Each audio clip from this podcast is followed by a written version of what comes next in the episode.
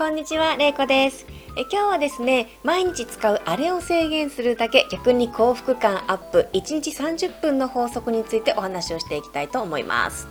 え SNS についてある質問が届いてます。えどういった内容かと言いますと、え最近 SNS は誰もが使用しているという世の中です。私は気づくと SNS が生活の中心のようになってしまい、ストレスを感じるようになってしまいました。えしかし、やめてしまうと話題についていけなくなってしまうのではととても不安です。えれいこさんは SNS でストレスが溜まったりしませんか？という内容でした。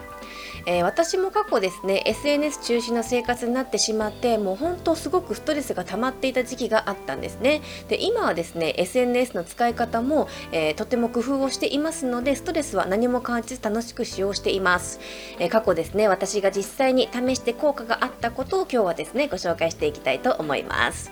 SNS は使うなら1日30分にする。ペンシルバニア大学のハントラの実験で明らかになったことです。実験内容としましては143人の学生を2つのグループに分けて SNS が人にどんな影響を与えるのかを3週間にわたって調べました。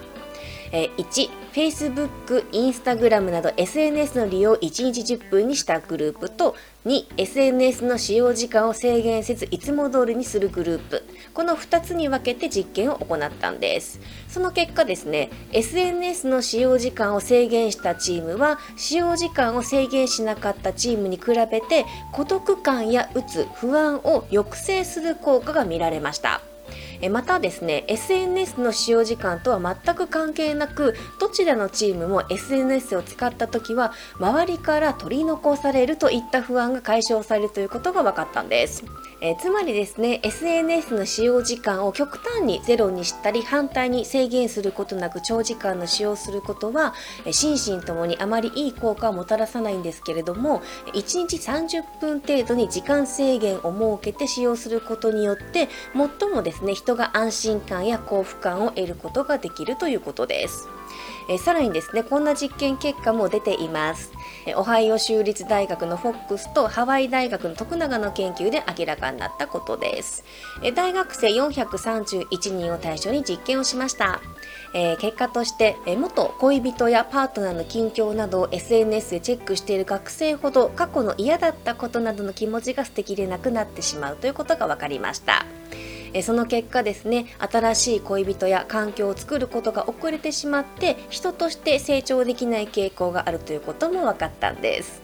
えこのことからもですね SNS を長時間ダラダラと見続けたり必要以上にのめり込むと心身ともに良くないことが分かりました。